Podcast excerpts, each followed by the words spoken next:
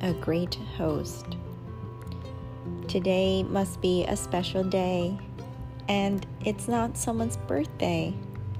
The living room is clean and chairs are tugged. Even the extra lighting is getting plugged. There are groceries laying all over the floor. It's like Mama bought everything from the store. Red bags and boxes filled with groceries. There must be someone visiting from overseas. It's very important to be a great host, especially if it's for someone from another coast. Rumors will trickle from west to east, from decorations to outfits, and especially the feast. There's a saying in Chinese called saving face, and it's when everything feels like a race.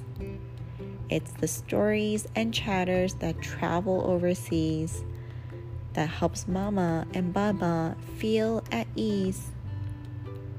They've come so far to make a better life, and it's even more important to chef it up under a knife.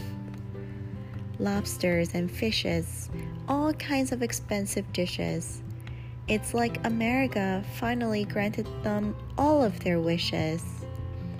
When someone visits from far away, it's Mama and Baba's job to show them the way.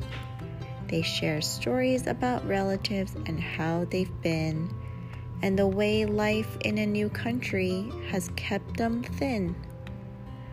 The meal must have cost them a few nights of dinner, but it's the only acceptable way to come out a winner.